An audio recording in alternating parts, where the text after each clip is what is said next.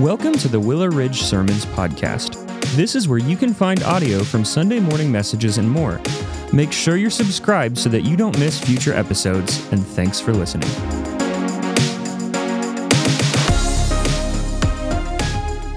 Good morning. It sounds like all the moms, and I'm gonna even say most of the dads, like you felt that, right? Like that resonated as truth this morning of things we, we don't say. Uh, but we are excited for you guys to be here to join us uh, today as we worship our Lord and Savior. Uh, if you've got your Bibles, go and open up Genesis chapter 6. We're gonna start here in just a moment in verse 9. I'm going to tell you as we're as you're turning there this morning, we're going to do things a little bit differently. We're going to read this morning together Genesis 6 9 through chapter 9 verse 16. So we're going to read a lot. Um, I'm going to try to talk less, uh, and what we're going to do is we're going to build over the next several weeks as we focus on the flood. So today is going to be giving us some groundwork as we as we navigate through uh, this this Bible story uh, for us of Noah and the flood. Um, I do want to wish all the moms out there a, a very happy Mother's Day. I hope that this afternoon is filled with rest, naps, prime rib, and whatever else your husband and kids are doing for you this, uh, this afternoon. Uh, but we do value, we do appreciate all that you do, all that you provide uh, for not only for your family, for the kingdom uh, as we go through that. Uh, every year, as, as we celebrate moms on Mother's Day, um, there's a reminder uh, for, for, me um, that, that is all real, um, and, and it is this simple truth. In today, where, where, we, where we celebrate moms, uh, this morning. Uh, Sundays, you know, are different uh, for, for, for us. Uh, I, the day that I get up to, to make sure that I'm definitely here for, for worship and, and, and for, for work for part of me. So uh, I usually give my Mother's Day gift to my wife on Saturday, but my kids um, wake up and, and, and they cook their breakfast and, and they, they had gifts. And so all those things, right, as we celebrate. But as we celebrate moms, we also recognize that there's, uh, with all the joy and the excitement that Mother's Day brings, that for so many different people, that there's a weight that also carries on, on Mother's Day. You know, growing up, I was reminded of this. Uh, my mom lost her mother uh, when my mom was 15 years old. And so, all growing through, as my mom celebrated being a mom herself, it was always the reminder of the experience that she walked through uh, from such a young age. After I got, got married, uh, Aaron and I decided that we felt the Lord was needing to start a family, which uh, we walked down a, a, path that so many uh, ladies walk through, so many families walk through of, of miscarriage and, and, infertility. But on top of that, of being a pastor and walking alongside people with, in life, we know that there's a lot of you, as we talked about even a few weeks ago, who have had to bury your children and, and, and walk through. And so the, the thought of Mother's Day, while there is great joy, the thought of Mother's Day also carries a weight. So if you're here with great joy of, of what it means to be a mom and, and being celebrated or celebrating your mother, we want to celebrate alongside with you. But if you're here this morning and there's a weight that you feel, we want you to know that we feel that weight for you, we feel that weight with you, and that we are praying for you. So as we dive into this in, in Genesis, let's, let's go ahead and go to the Lord in prayer. God, I come to you this morning we're thanking you for who you are. Lord, I thank you for those kids this morning. I thank you that they did not get up on this stage and perform, but they got up on this stage and they worshiped you. And Lord, they led us in worship. And so, Lord, I thank you for who they are, for what you've purposed and designed their life for. Lord, I lift up every person in here, but especially, Lord, our, our ladies. Lord, I lift up all the moms from the youngest of young to the most seasoned and experienced mom in the room. I thank you for their presence and their impact on their family. I thank you for the reminder of who they are in Christ and as they sought to share that and continue to pass on faith.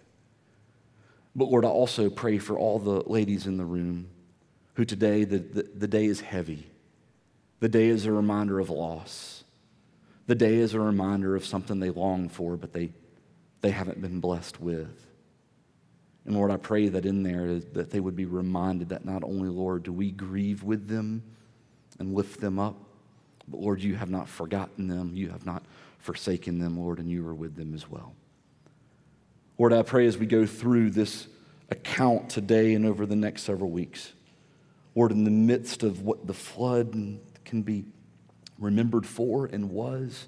Lord, I pray what we would see is the glory of God and your plan for salvation. And may we celebrate and may we worship you. And it's in Jesus' name we pray. Amen. I want to ask you a question. Whether now, currently in your life, or, or at a young age, have you ever seen someone, maybe someone famous, maybe someone not famous, and thought to yourself, I would like to be like them? They possess a talent or characteristics that you see and that you desire. And so, what you then try to do in, in ways is you try to maybe emulate them a little bit, right? You try to mold and shape the things that you do by, by looking at the things that they do and molding and shaping your patterns, your behaviors to, to emulate them. I was thinking about this week, like growing up for me, what did that look like? And, and I loved, I, was, a sports guy. I, I, still am a sports guy. I love to play sports. I, I love to, to watch sports. Now at 43 years old, I'd rather watch a sport than play a sport, but, but y'all are with me, right? I, I love sports. And, and I remember growing up playing basketball, playing football, playing baseball, but my favorite sport to play was the sport of basketball which ironically I was probably, uh, uh, that was probably my least gifted sport. I, I, wasn't a great athlete by any means, but, but basketball I struggled in, but I, but I loved to go outside and, and whether it's playing one-on-one, which by the way, Mother's Day, let me tell this story, playing one-on-one against my mom, all right? And you're like, Beau, let me tell you, all right? I remember the day in seventh grade when I finally beat my mom in one on one, right? I'll tell y'all really quick before we dive into this. Here's what happened. I'll never forget this. This was the moment that I realized I could beat my mom in basketball, but that my mom owned me. She went up for a layup, and I came in from behind her, and I brought that right hand over. And as she went to lay that ball into the hoop, I swatted it and threw it about 20 feet in the opposite direction. And then, in only a way that a foolish seventh grader boy would ever do, I kind of bowed up at my mom. And the look on her face was, if you ever do that again, I will kill you, right? Let me tell you, I never blocked another shot from that moment forward. But me and my mom, we didn't play one on one. I had beaten her. But it took me until ninth grade to beat my mom in a game of horse, right? She'd just sit outside and just knock him down and knock him down and knock him down. And she'd remind me, you may be taller, you may be faster, you maybe can jump higher, but my shot is better. And it, and it was, and probably still is, right? But I, I wanted to emulate my heroes in basketball. 1989, Michael Jordan, the Chicago Bulls were playing uh, the Cleveland Cavaliers. And if you know NBA, you probably know what I'm about to reference. Michael Jordan made what basketball historians refer to as the shot over Craig Ehlo. So the NBA playoffs, Michael Jordan cut across the lane, got the ball, stopped, went up and over, scored, Bulls win, leaves his hand dangling, fist pumps. I'd get out in the backyard not with anybody else, but just me, pretending that I'm Michael Jordan, catch the ball, go across to the foul line, shoot, most of the time miss. But if I made it, I've emulated my hero. In 1994, uh, a guy and a family moved into our neighborhood who turned out to be one of my best friends, a guy by the name of Joe Timmerman. And he moved from, to North Augusta, South Carolina, from Durham, North Carolina, which is the home of the Duke Blue Devils. And his favorite player was Grant Hill. My favorite player was Christian Laettner. And we would get in his driveway and practice to the best of our ability, him throwing the basketball to me, me catching it, posting up on an invisible t- Kentucky basketball player, turning and making the shot. And the goal wasn't simply to make the shot. The goal was how did they position themselves? How did they hold the ball? What did they do when the ball went in? And as we would emulate, as we would practice, as we would do these things, we would look and say, "Now I don't want to just make it like Jordan made the shot. I don't want to just make it like Laettner made it in 1992.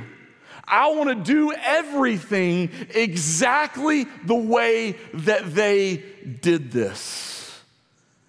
I wanted to say, somebody see me do that and go, whew, that boy looks just like Michael Jordan, right? All five foot 10, 120 pounds of him, right? Not now.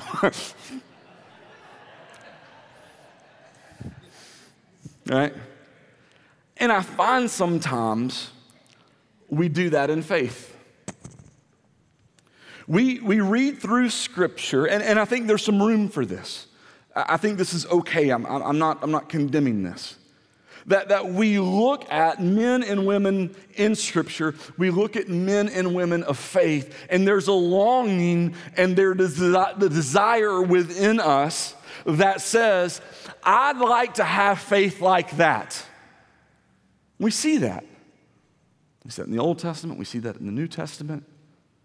And, and, and we read through and we, we, we land in this I would like to have faith like, like they do. But sometimes when we have that, we walk away defeated. Because here's what I knew playing basketball in my backyard or basketball in Joe Timmerman's driveway I would never be Michael Jordan, I would never be Christian Laettner. As many times as I practiced those shots, I would never have the stage that they had. I would never have the talent that they had. I'd never be them. And that's okay. That's okay. But I find that sometimes as we read through Scripture, we, we, we find ourselves in, in, in looking at this and saying, man, I'd like to have faith like them, but I never will. And we approach the faith of our life in defeat instead of approaching the faith of our life in victory. And so, as we look through Noah today, as, as, as we journey through this, when, when we get we land, we're, we're going to examine his faith uh, of what this looked like and the understanding that as we walk with the Lord, right, that this can be part of our story too. So let's start. We're going to read Genesis 6, 9 through 12 to start off. Says, These are the generations of Noah. Noah was a righteous man, blameless in his generation. Noah walked with God. And Noah had three sons Shem, Ham, and Japheth. Now the earth was corrupt in God's sight, and the earth was filled with violence. And God saw the earth and behold, it was corrupt, for all the flesh had corrupted their way on the earth. And God said to Noah, I've determined to make an end of all flesh, for the earth is filled with violence through them. Behold, I will destroy them with the earth. And so this is what we see, a little bit from, from last week, all right? So, so here's what we're reminded. We get this description of Noah that Noah is blameless, that Noah is, is righteous. So let me, let me describe this. This does not mean that Noah is perfect, all right? This does not mean that Noah is, is, is, is, is, is a perfect specimen of human in this moment. That's not what we see. But blameless and, and righteous, what we can draw from this is that it's a positive, it's a godly description of Noah's integrity. That's what it means to be blameless. And it's a positive description of, of Noah's conduct. So he had godly integrity, godly conduct. So this is, is what we see who, who he is, and this is what he does. This is the full embodiment. And, and the, the, the, the piece of this that's so important for us is all of this is because Noah walked with God. All of this is possible not because Noah determines within himself that he's going to be this great man of great conduct, this great man of great character. It's all because Noah understands in the closeness of the relationship with God that he pursues in his walk with the Lord. It's the language that's used at the very beginning in the relationship where Adam and God walked together in the garden. It's the same picture of the language that we get when God walked after Adam, but Adam did what? Adam fled from God. It's the walking together. And so Noah's blamelessness and Noah's righteousness comes from walking with God in intimate, personal, growing, real relationship that Noah has with his creator. And it's what God longs for you and I to have with him. Not that we're Pharisees determining our own way. Not that we are figuring out for ourselves what we need to do and how to do it. We are not a better version simply of ourselves, but in our relationship with the Lord and walking with Him under the power of the Holy Spirit, we are transformed and sanctified in who He would like for us and who He has called us to be. And the imagery of Noah stands in complete opposition with the earth and the men and women who fill the earth. And so the, the opposite is said in God's word of the earth that the earth is corrupt, that the earth is filled with violence, that flesh, humanity is corrupted. That's what we looked at last week. So God, God says in this He's going to make an end to the flesh and He's going to destroy them with the earth. So it's going to be the call, right, for Noah to build an ark. Let's look at verse 14. Make yourself an ark of gopher wood. Make rooms in the ark and cover it inside and out with pitch. This is how you are to make it. The length of the ark, 300 cubits. Its breadth, 50 cubits, and its height, 30 cubits. Make a roof for the ark and finish it uh, to a cubit above, and set the door of the ark in its, in, in its side Make it with lower, second, and third decks. For behold, I will bring a flood of water upon the earth to destroy all the flesh, in which is the breath of life under heaven. Everything that is on the earth shall die, but I will establish my covenant with you, and you shall come into the ark, you, your sons, your wife, your sons' wives with you, and of every living thing of all flesh. You shall bring two of every sort into the ark to keep them alive with you they shall be male and female. Of the birds according to their kinds, and the animals according to their kinds, of every creeping thing on the ground according to its kind. Two of every sort shall come into you to keep them alive. Also, take with you every sort of food that is eaten and store it up.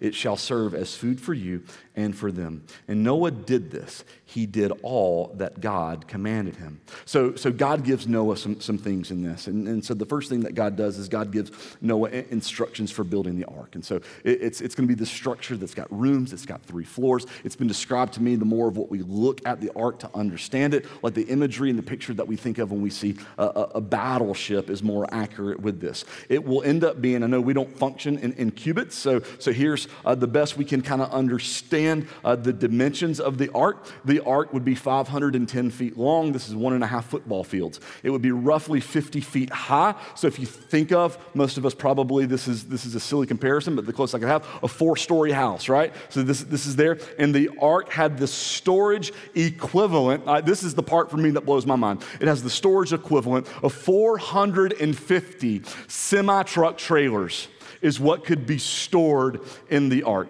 So God gives Noah instructions for what he is to do with the ark, but then all, God also gives Noah a covenant. Now, next week we're going to talk way more about this, about the covenants that we're going to get throughout uh, God's encounter with Noah and the ark and the flood. But, but this week, let's just kind of think through that, that this is this promise on God's end that God's going to uphold what God said he's going to do. And he makes this promise, he makes this commitment to Noah. And he says, You're going to, here's the first one you're going to come into the ark with your family and you will live.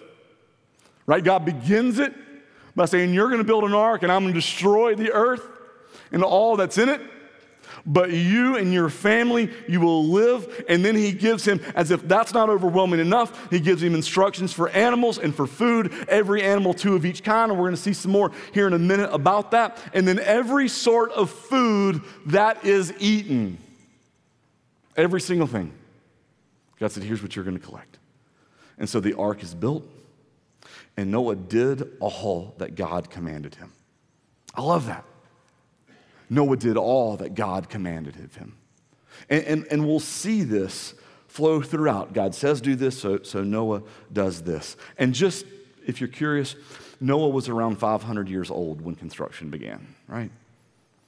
You think you're tired. Right, here we go chapter 7, verse 1. Then the Lord said to Noah, Go into the ark, you and your household, for I have seen that you are righteous before me in this generation. Take with you seven pairs of all clean animals, the male and his mate, and a pair of the animals that are not clean, the male and his mate, and seven pairs of birds of the heavens also, male and female, to keep their offspring alive on the earth, uh, on the face of all the earth. For in seven days I will send rain on the earth, 40 days and 40 nights, and every living thing that I have made I will blot out from the face of the ground. And Noah did all that the Lord commanded him. Again, here is what we see God gives more instructions, and Noah obeys and Noah does what God commanded him. So, Noah, so God says to Noah, Go inside, and seven days rain is coming. While you are inside, here's how long it will rain 40 days and 40 nights. And while you're preparing for this, prepare for sacrifice.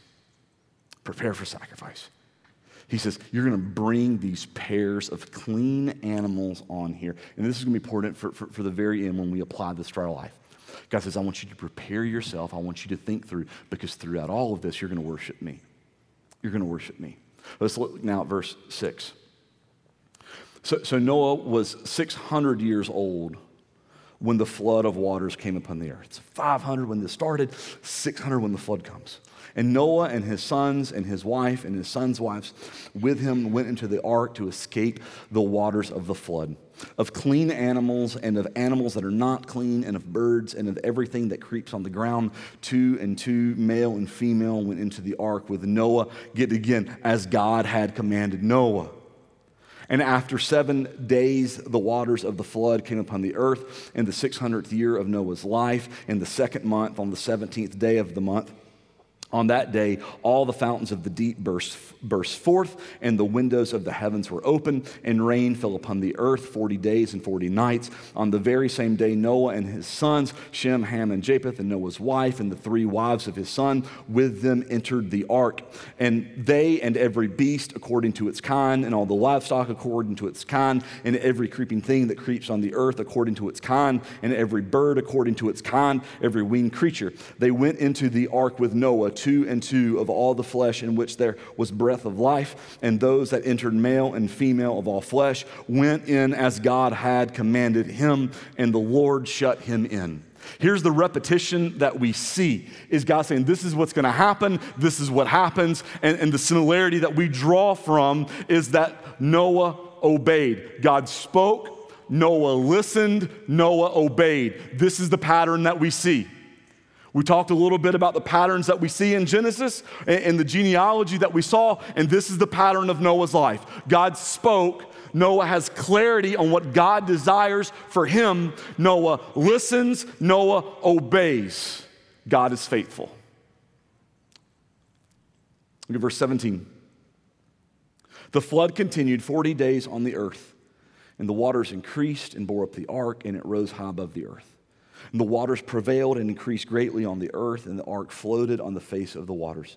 And the waters prevailed so mightily on the earth that all the high mountains under the whole heaven were covered. And the waters prevailed above the mountains, covering them 15 cubits deep and all flesh died that moved on the earth birds, livestock, beasts, all swarming creatures that swarm on the earth, and all mankind. Everything on the dry land in whose nostrils was the breath of life died. He blotted out every living thing that was on the face of the ground man and animals and creeping things and birds of the heavens. They were blotted out from the earth. Only Noah was left and those who were with him in the ark and the waters prevailed on the earth 150 days. So the flood comes. Mountains covered by roughly 23 feet. The highest mountain in the world, completely covered. And the flood lasts 150 days. I think as, as I was young and, and I read this, I would think like 40 days and 40 nights, and then like God pulled the plug and like water going out of a bathtub, right? And, and the ark circled and it was done, but, but no, right? And it, and it, and it happens. In, in a moment, all, all died just as God had said. God, a God of His Word, who's faithful and true to Noah, and faithful and true to His judgment and His wrath all died. Chapter 8, verse 1. But God remembered Noah. But God remembered Noah. and all the beasts and all the livestock that were with him in the ark. And God made a wind blow over the earth, and the waters subsided. The fountains of the deep and the windows in the heavens were closed. The rain from the heavens were restrained, and the waters receded from the earth continually. At the end of 150 days, the, the waters had abated. And in the seventh month, on the 17th day of the month, the ark came to rest on the mountains of Ararat. And, and the waters continued to abate until the 10th month. And in the 10th month, on the first day of the month, the tops of the mountains were seen. I love this passage. God remembered. And as God brought the rain, and as God brought the flood, God brought the wind and the waters, and they subsided and they receded, and God dried the earth. It'll take about five more months as this process goes on. Verse 6. At the end of the 40 days, at the end of the 40 days, so think back, Noah opened the window of the ark that he had made and sent forth a raven. It went to and fro until the waters were dried up from the earth. Then he sent forth a dove from him to see if the waters had subsided from the face of the ground. But the dove found no place to set her foot, and she returned to him to the ark, for the waters were still on the face of the whole earth. So he put up his hand and took her and brought her into the ark with him. He waited another seven days, and again he sent forth the dove out of the ark. And the dove came back to him in the evening, and behold, in her mouth was a freshly plucked olive leaf. So Noah knew that the waters had subsided from the earth. Then he waited another seven days and sent forth the dove, and she did not return to him anymore. There's two words that sum this up. There's two words that we learn from Noah in this. Noah waited. Noah waited. The patience that God calls his people to as God works. Noah waited. Verse 13. In the 601st year, in the first month, the first day of the month, the waters were dried from all the earth. And Noah removed the covering from the ark and looked, and behold, the face of the ground was dry. In the second month, on the 27th day of the month, the earth had dried out. And then God said to Noah, Go out from the ark, you and your wife and your sons and your sons' wives with you. Bring out with you every living thing that is with you of all flesh, birds and animals, and every creeping thing that creeps on the earth, that they may swarm on the earth and be fruitful and multiply on the earth. So Noah went out, and his sons and his wives and his sons' wives with him. Every beast, every creeping thing, and every bird, everything that moves on the earth went out by families from the ark. And so here you see God gives Noah instruction again. God had told Noah when to go into the ark. God had had Noah wait, and God gave him instructions as when he could leave. In every aspect, God, what do you desire from me? Verse 20.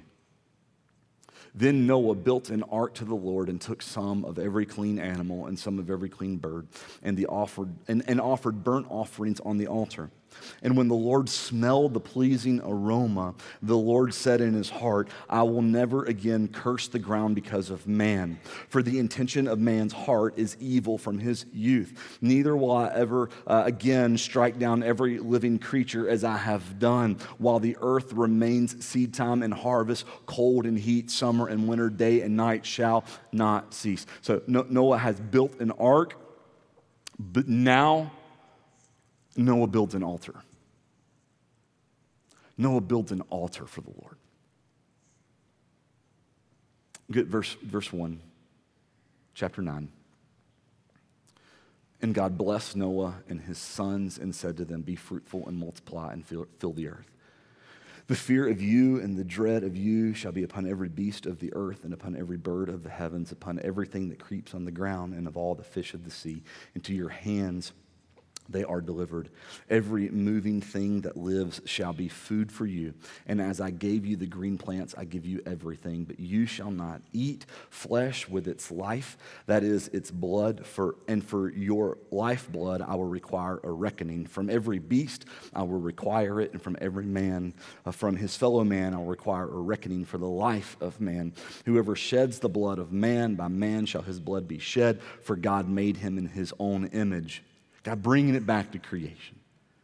and you be fruitful and multiply and increase greatly on the earth and multiply in it.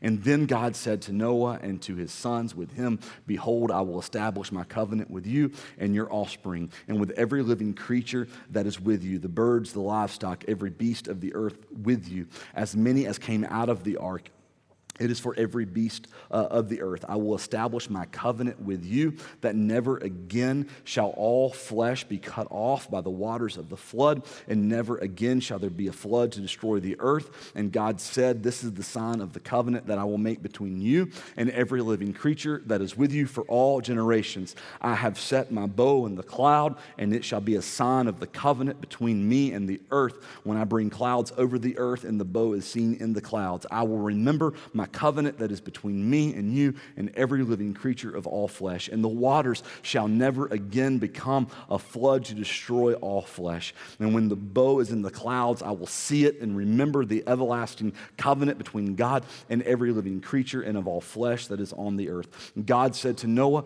This is the sign of the covenant that I've established between me and all the flesh that is on the earth. And so what we see here is God gives his promise. And when this season, which is particularly this season for us around here, when the rain comes and the humidity settles afterwards and the clouds are there and we see a rainbow, it's not just simply the beauty of the creation, it's the promise of God that we cling to as God's people. And we're reminded of his salvation. So I wanted to walk through all of this. Over the next several weeks, we can, we can reference back to the flood. But I do want us to tie into this and look of what we see, what we learn from Noah of what it means to have faith like that, faith like him. So, so what, what, is this, what does this look like for, for you and I as we cling to this? Well, the first thing that we see in the life of Noah throughout over and over and over again, if we say, man, I want to have faith like Noah, is that Noah had obedient faith. Noah had obedient faith. So many times when we talk about faith, it's what I believe. And we can believe things, we can know things, but God calls us to an act of faith. It's who we are, it's what we do, it's what we are becoming more and more and more. And so it wasn't just good for Noah to sit back and go, You're going to do that, you're going to do that, you're going to do that, you're going to do that. As God said to Noah, Noah obeyed. And it's what we find. And he built an ark, a massive ark he received all the animals, right? I just feel like at some point in time they were standing there going, oh, there's more coming, right? there's more. Like we have two dogs and it's overwhelming, right? And this is, and more and more and more. He, he prepared for a flood. Let's understand, right? It's never flooded, it's never rained. And he prepared for it. When God said it, Noah went onto the ark. He went onto.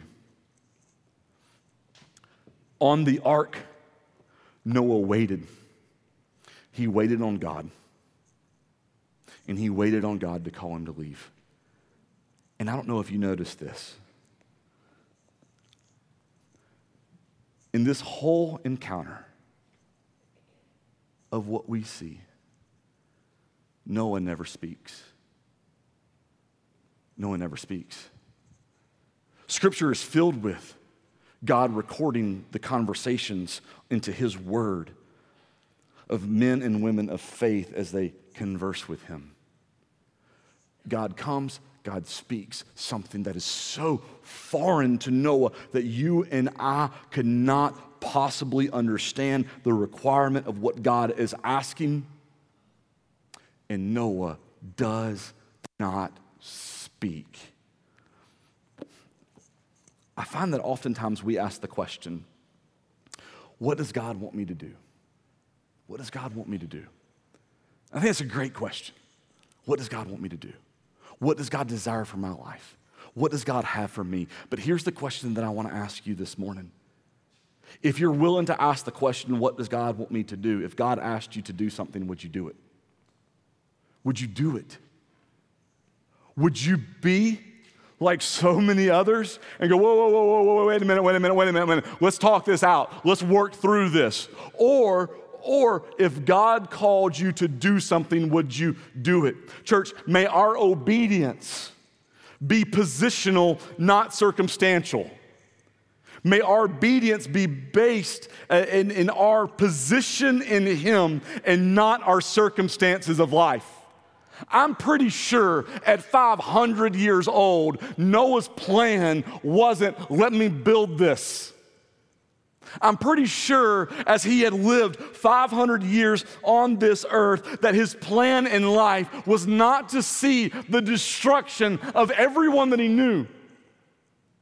I'm pretty sure that this is not what Noah had in mind of convenience in his life. These were not the circumstances. I'm sure that Noah thought that he was going to live these out. But positionally, who he was in God was that Noah walked with him. And I find that in my life, and I'd be willing to bet in your life too, our obedience to the Lord is oftentimes limited to the circumstances. God, I know that you want me to go there. God, God, I know that your word calls for me to do this. Lord, I know this is what you want to create in me, but God, not now. I don't have the time. These are the things that I need to do. God, did you know I'm busy?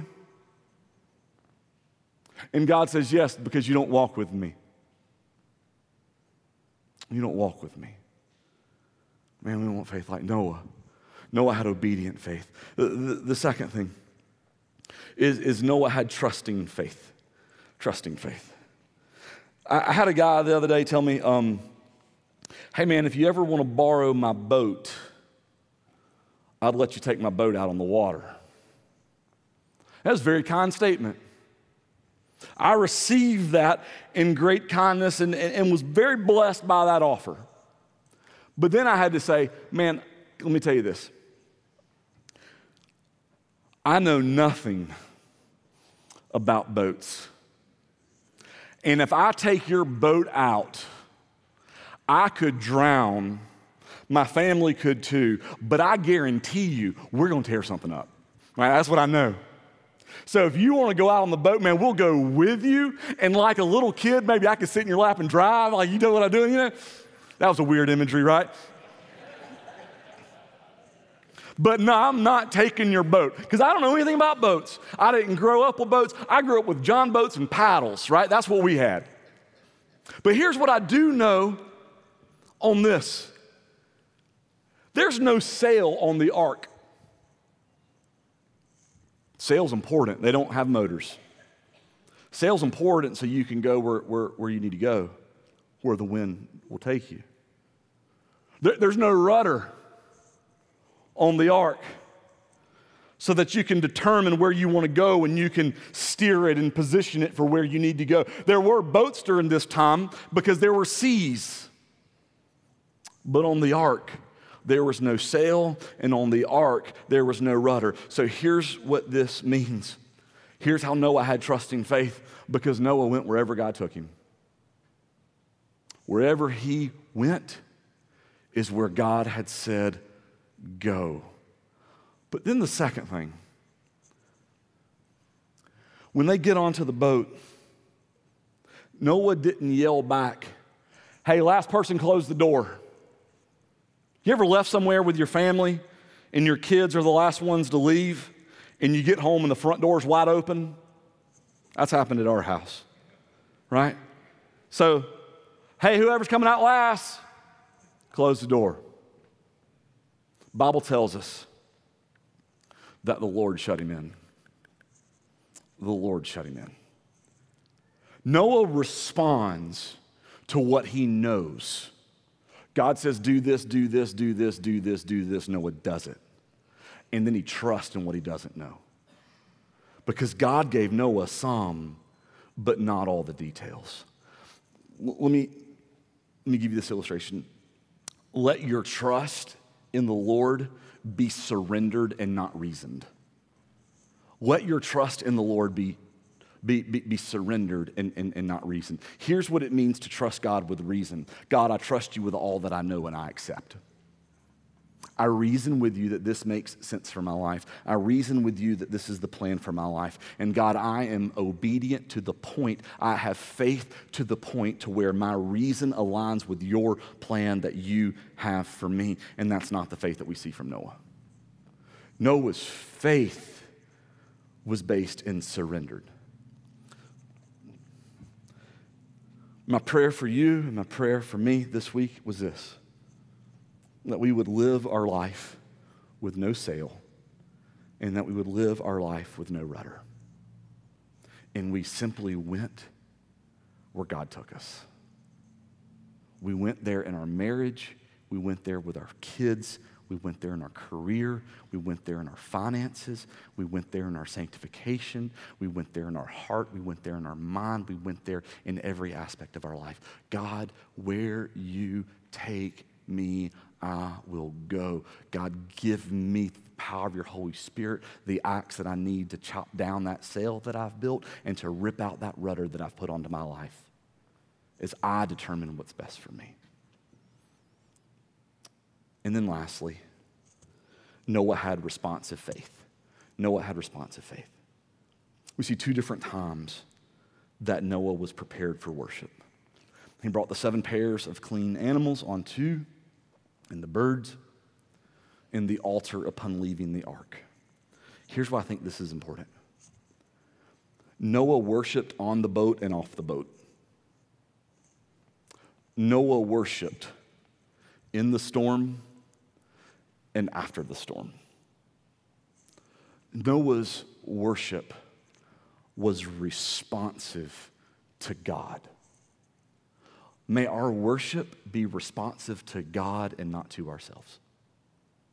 Too many times I let myself determine my worship or become the object of my worship, and in that, that is not the worship that God longs for and desires for me. How I all too often determine my worship are done by the conditions of my life and determined by my adoration of who I am and in my preference of who I want to be. But God, God is who my worship needs to be geared toward. You see, my circumstances don't determine my worship. I'm not waiting until the storm calms. I'm not waiting until I'm out of the boat. I'm not waiting until I'm simply at the mountaintop and I worship Him through the storm. But when the waters cease, when the waters are dried, when the ark is settled of my life, and I come out of that season, it's not a chest poked out of look at what I've overcome and look at what I've done. It's a look at what God has done and his faithfulness to me. Right? The aim of this message. Remember when that song came out? I want to be like Mike. Right? I think it was Gatorade came out with that in the 90s. I want to be like Mike. Picture of us being like Michael Jordan every little boy, a lot of little girls in the backyard taking that shot. I want to be like Mike. The, the aim of this message is not to be like Noah, but to be like Christ and to learn from Noah. And here's what we see this week this is what it means to walk with the Lord. Noah was obedient, Noah trusted. Noah responded. And what we're going to look at next week is this.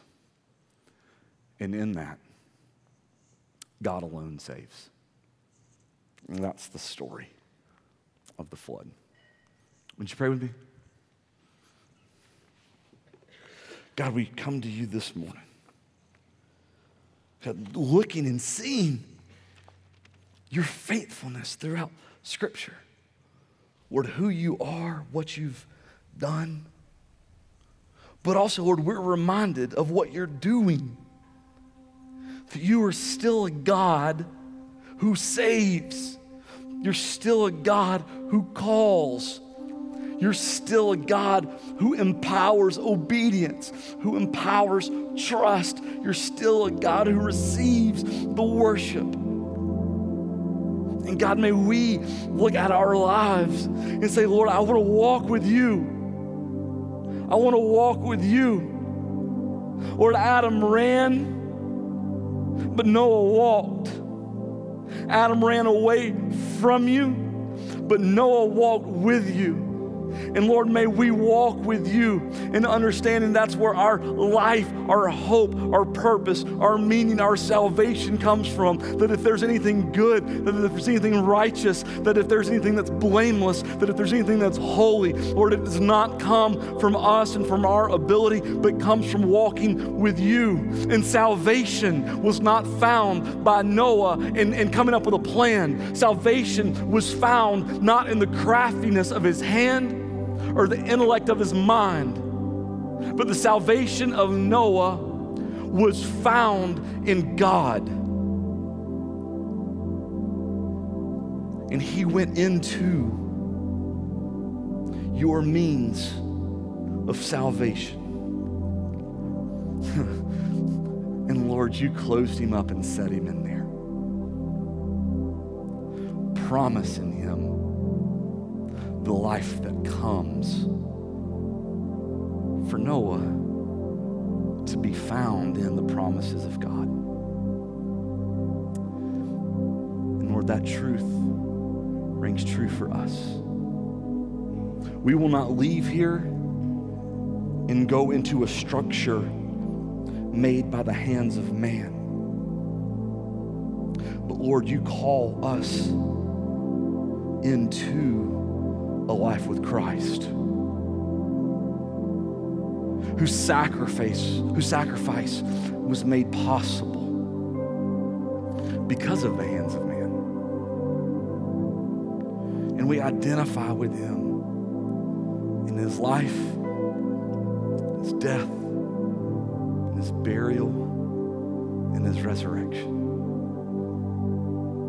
Lord, I pray for anyone in here does not know you, who does not walk with you. And could today be the day that they surrender their life to you and trust Jesus Christ as their personal Lord and Savior? It's in Jesus' name we pray.